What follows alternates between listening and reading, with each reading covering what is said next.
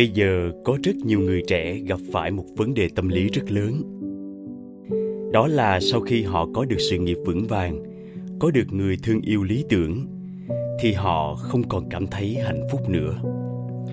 Họ đã từng háo hức để có nó. Họ đã từng bỏ ra không biết bao nhiêu thời gian và tâm huyết để có nó. Họ đã từng đánh đổi rất nhiều thứ để có được nó. Vậy mà giờ đây lại cảm thấy nhạt nhẽo, trống rỗng đến mức họ không còn cảm hứng để theo đuổi thêm bất cứ mục tiêu nào nữa. Thà không có gì để hạnh phúc hay thiếu vài thứ để hạnh phúc thì còn có lý do để phấn đấu. Còn đằng này, tuy đang có trong tay rất nhiều điều kiện để hạnh phúc, nhưng không cảm nhận được cái gì là hạnh phúc, thì còn biết hy vọng vào đâu. Họ không biết bây giờ mình đang sống cho điều gì, phấn đấu cho cái gì họ còn quá trẻ để dừng lại. Tôi cũng đã từng gặp rất nhiều bạn trẻ từ nhiều quốc gia, chủ yếu là mỹ và châu âu, đến làm tình nguyện viên ở các nông trại thuộc miền quê của nước mỹ. Họ nói họ đi tìm ý nghĩa của cuộc sống. Họ từng là bác sĩ, luật sư, kỹ sư, với mức lương mà bạn trẻ nào mới ra trường cũng khao khát. Nhưng hạnh phúc đối với họ bây giờ chỉ đơn giản là có thể thức dậy sớm để được ngồi uống trà và nghe tiếng chim hót mà không phải lo toan, được bước đi nhẹ nhàng trên đôi chân trần qua những cánh đồng mà không phải vội vã, được làm việc tay chân dù rất nặng nhọc như xây nhà mà không cần dựa vào máy móc hay phải cân não để nghĩ suy, được cởi lòng ra sẻ chia với mọi người về những trăn trở của mình mà không cần phải đối phó hay thể hiện được chung tay tạo nên cuộc sống ấm no và an ổn cho những người nghèo khó và cùng nhau tận hưởng mà không cần bo bo tích góp mọi quyền lợi cho riêng mình.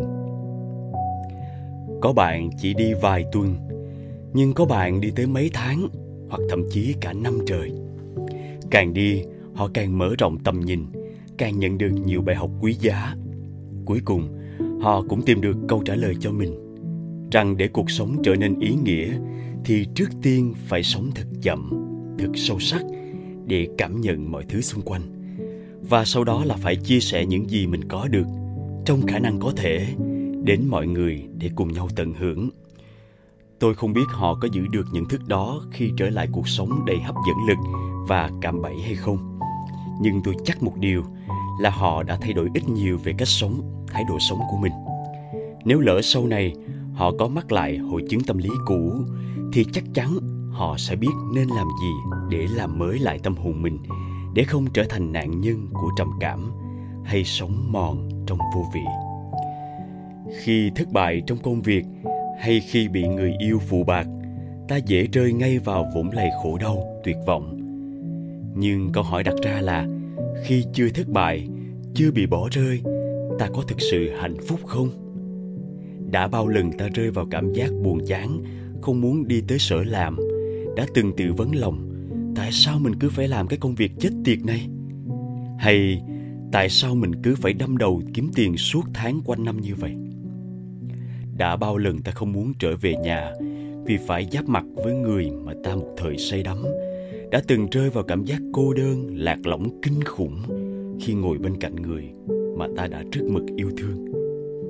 Đã từng muốn được giải thoát khỏi cái hôn nhân đọa đầy mà ta đã bỏ ra biết bao năm trời gầy dựng. Sao ta lại mâu thuẫn như vậy?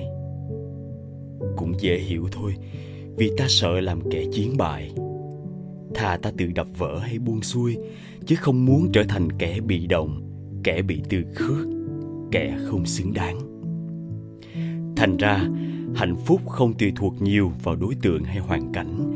Vì dù có nắm bắt được hay không thì ta cũng không có hạnh phúc, mà cái quyết định nên hạnh phúc chính là ở nơi ta, nơi chính tâm hồn ta.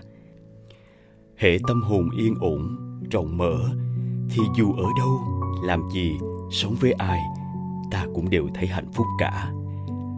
Đó, hãy nhìn nụ cười luôn rạng rỡ trên môi của những người nông dân chân lấm tay bùn đang nâng niu từng luống rau liếp đậu của họ đi. Hoặc hãy nhìn ánh mắt luôn tràn đầy niềm vui của những người đang dấn thân phụng sự, như chăm sóc những người bệnh tật hay chữa lành những người bị tổn thương tâm lý đi. Ta sẽ thấy hạnh phúc là điều có thật và vô cùng giản dị. Nó có thể xảy ra ngay tức thì, khi ta có được một cái tâm bình yên và thương yêu. Đó là bí quyết sống hạnh phúc mà rất ít người nắm được. Có thể ta sẽ thắc mắc liệu những người sống đơn giản ít hưởng thụ như vậy thì họ có khổ đau không? Hay những người dành phần lớn công sức và thời gian của đời mình để cống hiến thì có lúc nào họ cảm thấy mệt mỏi, chán nản và không có hạnh phúc không? Dĩ nhiên là có. Vì họ cũng là con người. Họ cũng có đầy đủ hỉ nộ ái ố, nên chắc chắn sẽ có lúc bóng tối của phiền não cũng chiếm cứ tâm hồn họ nhất là khi có nghịch cảnh hay biến động quá lớn xảy ra. Nhưng so với những người quá đủ đầy phủ phê, đến mức không còn nhớ mình đang có thứ tiện nghi nào, hoặc so với những người chỉ biết chăm lo tích góp cho riêng bản thân mình, hay chỉ cho vài người thân yêu ruột rà, thì họ hạnh phúc hơn rất rất nhiều. Giáo sư Rick Hansen, một nhà thần kinh học, thành viên của ban cố vấn thuộc trung tâm UC Berkeley Reader của Silent và là tác giả nhiều cuốn sách nói về sự liên hệ giữa não bộ và hạnh phúc của con người. Ông đã từng phát biểu rằng tất cả chúng ta ai cũng muốn có những điều tốt đẹp trong cuộc đời mình như niềm hạnh phúc, tình thương, sự tự tin, kiên cường. Vấn đề là chúng ta nuôi dưỡng những điều tốt đẹp này như thế nào trong não bộ. Chúng ta cần phải có những trải nghiệm tích cực về những điều tốt đẹp trên nếu chúng ta muốn nuôi dưỡng chúng, giúp chúng thấm vào não bộ và trở thành cấu trúc thần kinh một cách hiệu quả. Vậy nên, hãy cố gắng dành ít nhất 10, 20 hay 30 giây mỗi ngày để cho phép những trải nghiệm tích cực được chuyển đổi thành cấu trúc thần kinh. Dần dần, chúng ta sẽ có trong mình một nguồn sức mạnh nội lực. Ngoài ra, Rick Hansen còn xác định ba cấp độ của hạnh phúc mà con người ai cũng có thể đạt được. Một, hài lòng với những gì đang có. Hai, bình yên bên trong. Ba, sự sẻ chia đến mọi người.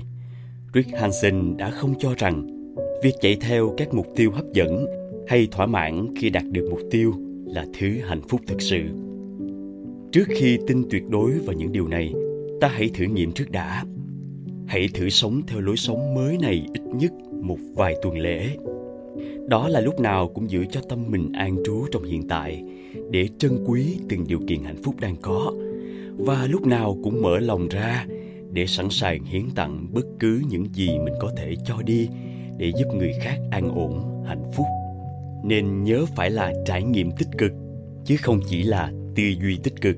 Vì chính Rick Hansen cũng cho rằng, suy nghĩ tích cực chỉ làm mệt mỏi não bộ, chứ không thể thấm vào não bộ. Hoặc thử ngay bây giờ luôn đi ta hãy đứng lên. Bước ra ngoài trời hít thở vài hơi với không khí trong lành, để biết lá phổi mình vẫn còn tốt, chưa bị dịch bệnh lây nhiễm. Hoặc đến bên những người thân xung quanh để phụ giúp một việc gì đó cần thiết, thì ta sẽ thấy tâm lý mình biến chuyển rõ rệt. Chắc chắn là sẽ tốt hơn rất nhiều so với việc ta ngồi đó hàng giờ để cố gắng đẩy lùi những điều bất như ý. Hay tìm kiếm thêm những cơ hội hấp dẫn để tiếp tục tích góp hoặc lo lắng mãi cho tương lai sẽ như thế nào khi bước vào giai đoạn hậu đại dịch. Ngày mai có như thế nào thì nó còn tùy thuộc vào rất nhiều yếu tố, mà trong đó những tác động từ đất trời đưa tới sẽ đóng vai trò rất lớn, thậm chí là chủ đạo nữa. Vậy để có được sự chuẩn bị tốt nhất trước mọi sự biến động xảy ra, ta hãy luôn rèn luyện cho mình kỹ năng sống thực chắc chắn trong hiện tại và biết quan tâm giúp đỡ mọi người thực ra, chính thái độ sống an lành ấy sẽ thu hút những nguồn năng lượng an lành của đất trời đến để bảo vệ và còn mở ra cho ta lối đi rộng lớn trên những chặng đường gian nan phía trước mà mỗi cá thể sẽ không đủ sức tiên liệu hết được. Thế nên, dù có bất cứ chuyện gì xảy ra, mất gì thì mất chứ ta nhất định không bao giờ để cho lạc mất cái tâm bình yên và yêu thương của mình sống trong đời sống, cần có một tấm lòng để làm gì em biết không? Để gió cuốn đi, để gió